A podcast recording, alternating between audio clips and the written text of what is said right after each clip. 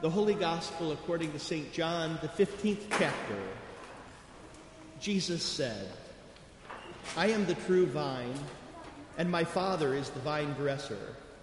Every branch of mine that does not bear fruit, he takes away, and every branch that does bear fruit, he prunes, that it may bear more fruit. Already you are clean because of the word that I have spoken to you. Abide in me, and I in you. As the branch cannot bear fruit by itself unless it abides in the vine, neither can you unless you abide in me. I am the vine, you are the branches. Whoever abides in me and I in him, he it is that bears much fruit. For apart from me, you can do nothing. If anyone does not abide in me, he is thrown away like a branch and withers, and the branches are gathered, thrown into the fire, and burned. If you abide in me, and my words abide in you, ask whatever you wish, and it will be done for you. By this my Father is glorified, that you bear much fruit, and so prove to be my disciples. This is the gospel of the Lord. In the holy name of Jesus. Amen. Amen. Wisdom isn't cheap, and we pay for it with pain. I wish it wasn't true, but it is. I'm sure there have been odd spots where somebody somewhere learned something without wincing. But right now I can't think of one. And some of my own greatest failures as a person, a husband, a father, and a pastor have occurred when I tried to spare somebody some pain that they really should have endured. That is not to say that we should seek pain or seek to inflict pain on others. Causing pain for pain's sake is evil, and seeking pain for pain's sake is unnecessary. Because we, if we are alive in this world, then pain will find us. So while the gospel for today, with its prospect of pruning, may be shocking or irritating or agonizing for us, it is not unexpected. Week by week in this Easter season, Jesus is giving us his very own resurrection, a new life which was hard won by going through his crucifixion to his tomb at the bidding of his heavenly Father. In Jesus, we see that whom the Father loves, the Father prunes, giving us room to grow into someone completely different. Good different, but that can hurt. Before we take Jesus' words as license to start pruning the folks around us, our spouse or kids or friends or neighbors who do not share our own sensibilities, it is best to keep the text in context. The Father does it to his own. The Father does it through the Son. And the Father does it, not you and not I. In theory, we admire things well kept and well pruned. A well clipped lawn or hedge or rose or tree not only brings joy to the eye, but also flourishes under the proper care. We just don't like it when it happens to us. But if we are the Father's own, and we accept that no matter what, my Father loves me, and my Father never leaves me, and my Father never hurts me, and my Father only wants my best, then our pruning promises a future. So next time the shears come near, here are a couple of things for us to keep in mind. First, we are not actually very good at gardening, at least not in the vineyard of our own lives. COVID notwithstanding, most folks just cannot give themselves a good haircut.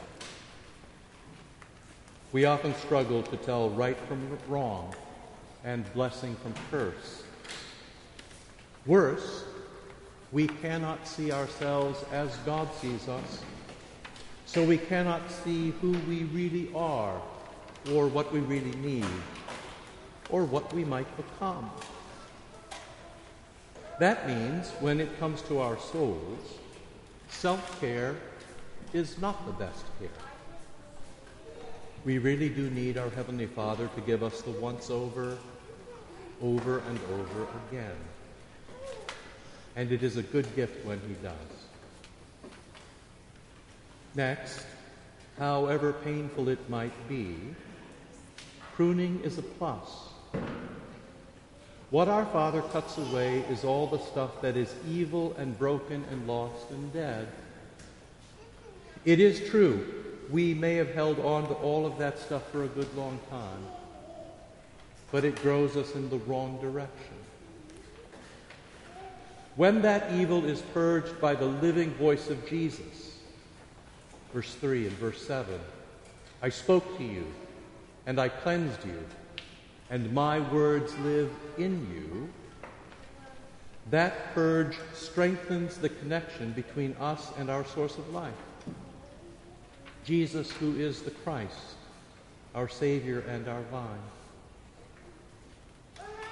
Evil clipped away now means good growth later, as our Father's rather difficult care bestows life not only now, but also for eternity. So there is a good explanation for noble pain in this life. This Easter season, as Jesus gives us his very own resurrection, our lives become like his life. And his life still bears the scars where the world has rejected him. And the world still rejects him. And if we are faithful, rejects us. Nevertheless, Jesus pulls us near and cleans us up and asks us to stay. If we stay where he puts us, if we, as he says, abide as his disciples, inside his Easter, and so inside his life, inside his church, inside his Eucharist, inside his body, we will bear him lots of fruit. Lots of love and joy and peace and patience and kindness and goodness and self-control and faithfulness and gentleness. These are the marks of the resurrection because these are the fruits of the Holy Spirit. And they are a good witness in a very cruel and broken world, starting with the witness that Jesus still loves us all. The fruit we bear honors our Father, the one who went to work on us. The pain we endure imitates the Son, joining our sufferings to His as He died and rose for us.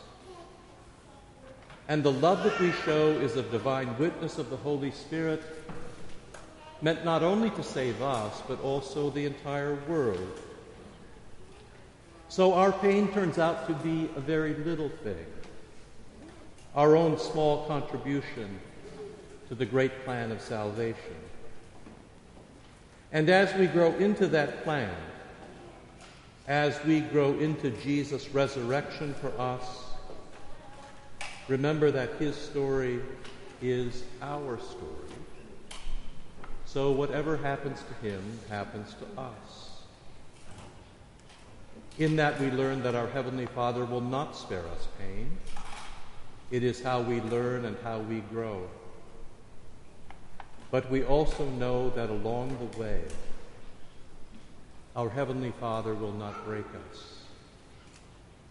Instead, He will prune us to show us the best possible life, a life resurrected out of this horrible world and into the body of Christ, a life of heavenly good and not earthly evil, a life of love for God and service to others, a life energized by the Holy Spirit, bearing his fruits, a life in the image of Christ our Savior, with our sufferings tied to his. A life that we could have never discovered or earned or imagined or done to ourselves. It is one that leads home again to Eden. And all along the way, all the bumps and the nudges and the clips and the twists redirect and stretch us into something that we could never be on our own. Children of God, in love with our Heavenly Father, beside our brother Jesus, and animated by His Holy Spirit. As witnesses to the way back to heaven, not just for our own, but for the life of the world. In the holy name of Jesus, Amen.